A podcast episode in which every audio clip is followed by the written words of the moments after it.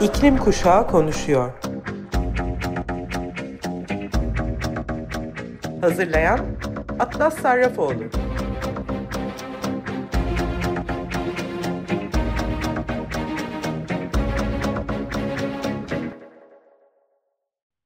Merhaba Sayın Açık Radyo dinleyicileri. Ben Atlas Sarrafoğlu. İklim Kuşağı Konuşuyor programına hepiniz hoş geldiniz.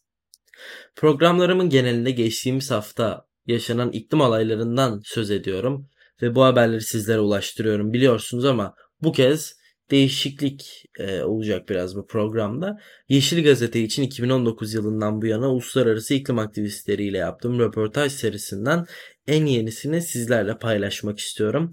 E, Fridays for Future Endonezya aktivisti Daffa Praditya'nın dünya liderlerine tavsiyesi işbirlikçi olun, daha az politik davranın ve bu gezegeni kurtaramazsak gelecekte sevimli ailemize ne olacağını bir düşünün. Yeşil Gazete'de yayınlanan İklim Kuşağı serisinin 32.si Fridays for Future Endonezya'dan bir iklim aktivisti Dafa Praditya. Dafa 19 yaşında ve ülkenin başkenti Jakarta'da yaşıyor. Üniversitede İngiliz edebiyatı okuyor ve bu Endonezya'da iklim aktivizmi konusundaki mevcut faaliyetlerine de destek oluyor. Çünkü uluslararası toplumun Endonezya'da karşı karşıya kaldıkları iklim krizi korkunç etkilerini ve yerel toplulukların iklim krizinin neden olduğu deneyimleriyle ilgili hikayelerini duymasına yardımcı olmaya çalışıyor. Öncelikle Daffa'nın kendi sesinden Açık Radyo dinleyicilerine mesajını paylaşmak istiyorum. Hello, my name is Dafa Baratia, and I'm a climate activist from Fridays for Future Indonesia.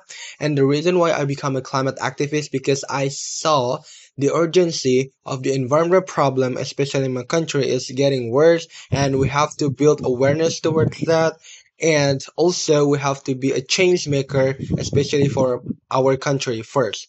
And my message to my fellow Turkish activists, especially who fight for the climate justice, I really hope that we can collaborate together. We can create a massive movement for a better climate justice in the future and also to enable us to create a better future, to create a sustainable one in the future. So you don't have to work alone or by yourself, but we can do as a collective movement. So please cheers up guys. Daffa mesajında şöyle diyor. Merhaba, benim adım Daffa Praditya ve FFF Endonezya'dan bir iklim aktivistiyim. İklim aktivisti olmamın nedeni özellikle ülkemde çevre sorununun aciliyetinin daha da kötüleştiğini görmem. Buna yönelik farkındalık yaratmamız gerekiyor ve ayrıca fark yaratabilmeliyiz. Özellikle iklim adaleti için mücadele eden Türk aktivist kardeşlerime mesajım, birlikte işbirliği yapıp daha iyi bir gelecek için büyük bir hareket yapar, yaratabileceğimizi ve ayrıca gelecekte sürdürülebilirliği sağlayabileceğimizi umuyorum. Böylece kendi başınıza çalışmak zorunda kalmazsınız. Bu yüzden lütfen umutlarınızı yüksek tutun arkadaşlar. Şimdi de Yeşil Gazete'de yayınlanan röportaja geri dönelim. İklim krizi genel olarak insanların yaşamlarını nasıl etkiliyor ve Endonezya'daki iklim değişikliğinin doğrudan etkileri neler? Sence ülkenizi iklim değişikliğinin etkilerinden korumanın yolları neler? Bildiğimiz gibi Endonezya devasa nüfusuyla çok büyük bir takım adı ülkesi. Bu ülkede yaşayan 280 milyon insan var. Ve nüfusun e, yaklaşık %40'ı Java adasında toplanmış durumda. Ayrıca ülkemiz dağların adalarımızı ve denizlerimizi çevrelediği ateş çemberinin de merkezi. İklim krizinin buradaki en büyük etkisi özellikle Endonezya'nın doğusunda hava kirliliği, mahsul kıtlığı, su kıtlığı ve deniz seviyesinin yükselmesi olarak ortaya çıkıyor. Şu anda ikamet ettiğim şehir 2050 yılına kadar deniz seviyesinin yükselmesi tehdidiyle karşı karşıya. Jakarta'nın sular altında kalacağı tahmin ediliyor. Bu nedenle şehrin yüzdesinin 50'si Batı Jakarta, Kuzey Jakarta, Doğu Jakarta'nın yarısı haritalardan kaybolacak. Ayrıca şu anda kaldığım öğrenci yurdunun kıyı bölgesinden sadece 40 dakika uzaklıkta olduğu Batı Jakarta'da yaşadığım için endişeliyim ve yakın gelecekte daha yüksekteki bir ülkeye taşınmam gerekeceği için gerçekten kaygılıyım. Endonezya'da iklim krizinin neden olduğu yıkımları ve felaketleri gözlemledikten sonra bu krizin üstesinden gelmek için 3 nihai çözüm olduğunu söyleyebilirim. Birincisi enerji dönüşümü. İkincisi iklim eğitimi yoluyla insanların davranışlarını daha sürdürülebilir odaklı yaşamları için değiştirmek ve sonuncusu da kıyı alanı boyunca yükselen deniz seviyesinden kaynaklanan yüksek riskli alanlar için alternatif konut inşası. İklim kriziyle mücadele konusunda hükümetinizin algısı nedir? Şahsen hükümetim bu krizin üstesinden gelmek için kararlı bir şekilde sağlam bir planı, adımı olduğunu söyleyebilirim. Endonezya Ulusal Plan ve Kalkınma Bakanlığı yetkilileriyle ülkenin nereye gideceği konusunda karşılıklı müzakere şansım oldu ve içinde bulunduğumuz krizin daha kötüye gideceğini öngörüsüyle şimdiden iyi bir plana sahip olduğumuzu söyleyebilirim ama ne yazık ki tüm bu kalkınma planını finanse edecek bir bütçemiz yok. Ayrıca Endonezya'da evlerdeki enerji ihtiyacı için kömürden elektriğe geçmesi gibi daha hala geleneksel işlere dayanan mevcut geliştirmelerle de mücadeleye devam ediyoruz. Dolayısıyla sahip olduğumuz bütçe ülkedeki çok katmanlı ve sektörler arası tüm bu büyük geçmişi finanse etmek için yeterli olmazsa geçiş mümkün olmayacaktır.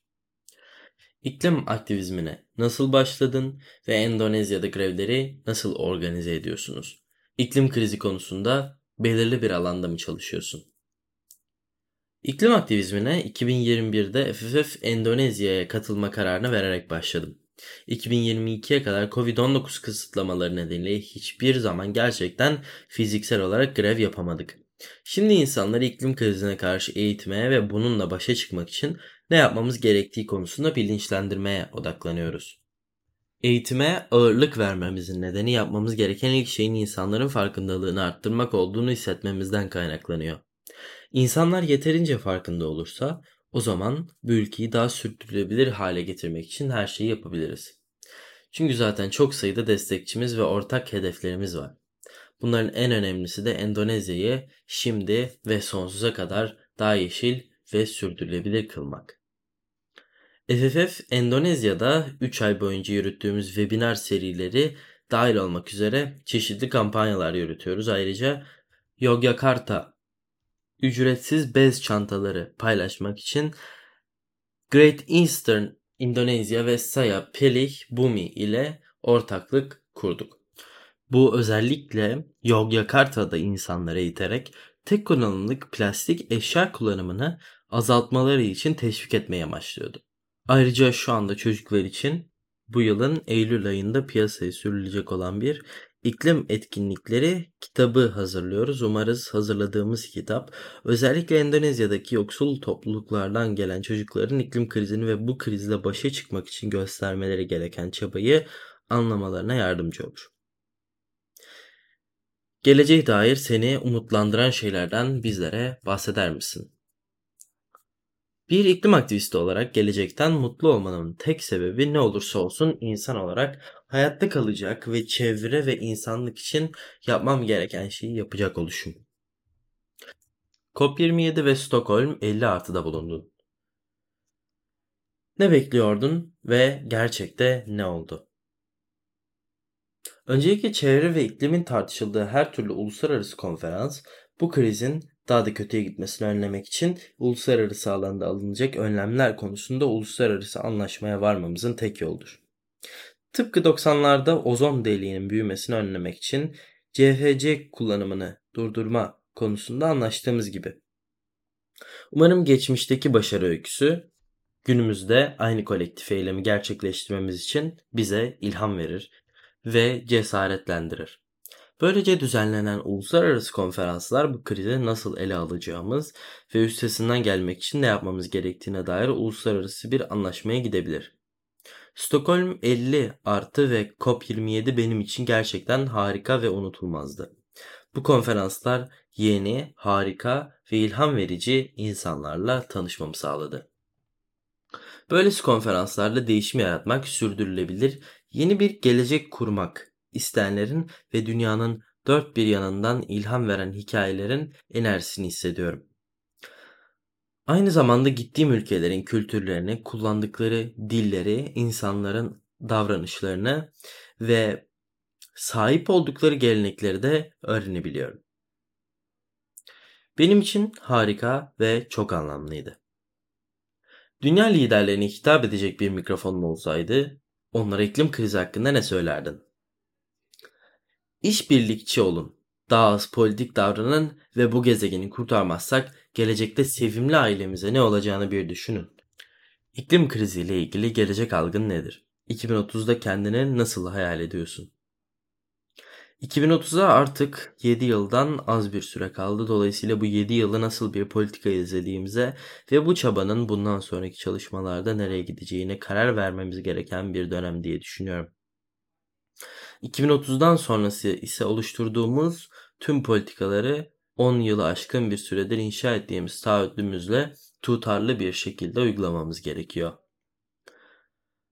Endonezya'dan Fridays for Future aktivisti Daffa Pradityan'ı geçtiğimiz ay yaptığım röportajdan e, sonra programı birkaç aydır etkilendiklerimden, sıcaklardan ve duygulardan yola çıkarak yazdığım bir şiirle e, kapatmak istiyorum. Sonrasında sizin için seçtiğim şarkılar olacak. Şiirimin ismi İklim Aktivizmi ve Nefret. Reaksiyoner tepkiler had safhada. Hava o kadar sıcak ki anksiyete yerini öfkeye bırakıyor. Karar alıcıların kavgaları alıcılarımızla oynamaya devam ederken ağaç kesenlerin işçilerin nöbetini askerler tutuyor. İçinde bir dikkatsiz piknikçi korkusu, kırılan cam şişe sıkıntısı, sonra ormanda unutulmuş, sönmemiş izmaritler uçmayan itfaiye uçakları. Sahi ne olmuş geçen kışın başında? Kimden nefret ediyorduk biz? Çift kutuplu yargılarımızı tek kutuba indiren olay neydi? Neden nefret etmiştik hep birlikte? Milyonlarca kullanıcı nasıl aynı anda ve bir anda tek yürek olmuştu nefret borularının ucunda. El Niño'dan hemen önce dünyanın en sıcak 5. yılının sonlarında yeryüzü ve denizlerin birlikte ısınmaya karar verdiği zamanların başında havayı hiç sorma. Florida okyanusu 38.43 santigrat derece ölçülürken aynı hafta içinde üst üste üçüncü kez sıcaklık rekoru kırdı hava. Önce İtalya'da sıcaktan eriyen buzullar şiddetle çöktü, ölenleri DNA'sından tanıdılar. Sonra İsviçre'de hızla eridi. Buzun altında 37 yıl önce kaybolan dağcıyı buldular. Urfa'nın Balıklı Gölü'nü sel sularına, Rodos'un 50 bin zeytin ağacını orman yangınlarına bıraktılar. Tropik ada Maui'nin yangınını görenler kendilerini denize attılar canlarını kurtarmak için. Antonio Guterres'in sesi geliyordu televizyondan. Küresel kaynama çağına girdik. Bir grup insan halen dışarıda, yol kesen boya fırlatan. Kendilerini farklı yer ve zamanlarda etrafa yapıştıran. Aralarından ikisi Van Gogh'un ayçiçeklerine domates çorbasını fırlatmıştı. Nasıl hatırlamazsın? Elleri duvara yapışık soruyorlardı. Bir resmin korunması mı yoksa insanların ve kocaman bir gezegenin korunmasını mı daha çok önemsiyorsunuz? Düşünsene Florida'da okyanus 38.43 santigrat derece. Hastasın, yatıyorsun, ateşini ölçüyorsun. 38.43 santigrat.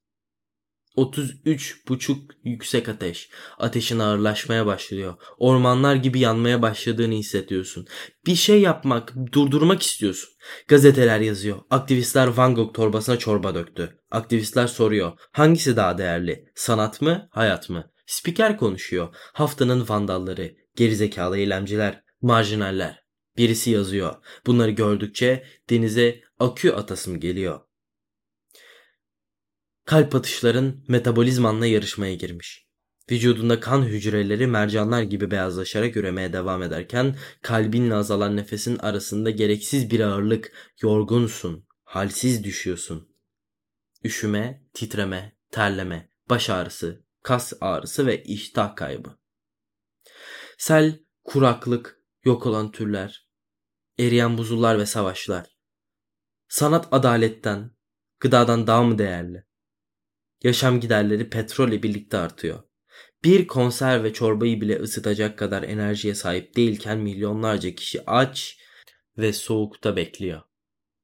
Ian kasırgasının maliyeti Amerika'ya 100 milyar dolar, Pakistan'da seller 30, Çin'de 12.3, Avustralya'da 7.5. Kanada ve Güney Afrika'da da 3'er milyar dolara, Çin ve Brezilya'da kuraklık 12,5 milyar dolara mal olurken kırılmaz cam ardında geçici çerçevesinde zarar görmeden sergilenen Van Gogh'un ay çiçeklerine sahip olmak için 100 milyonun biraz üzerinde bir para gerekiyordu. Nefret ise bedava.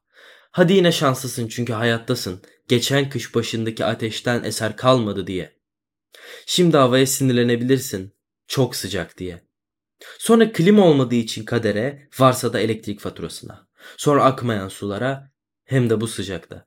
Buzdolabını açarsın, domates kalmamış. Artan fiyatlar aklına gelir. Öfkelenirsin. Televizyonu açarsın. Haberler asabını bozmaya devam eder. Telefonunun kilidini açtın. Sinirin zaten tepende. Aktivistler Van Gogh torbasına çorba döktü. Ne? Hem de Van Gogh'a. Çorba. Bu hafta için programım bu kadar ama sizin için de ayrıca iki şarkı seçtim. İlk önce David Bowie'den A Better Future şarkısından sonra John Legend'dan Tomorrow dinleyelim. Ben Atlas Sarafoğlu. İklim Kuşağı Konuşuyor programını dinlediniz. Haftaya görüşene dek kendinize, sevdiklerinize ve gezegenimize çok iyi bakın. Görüşmek üzere.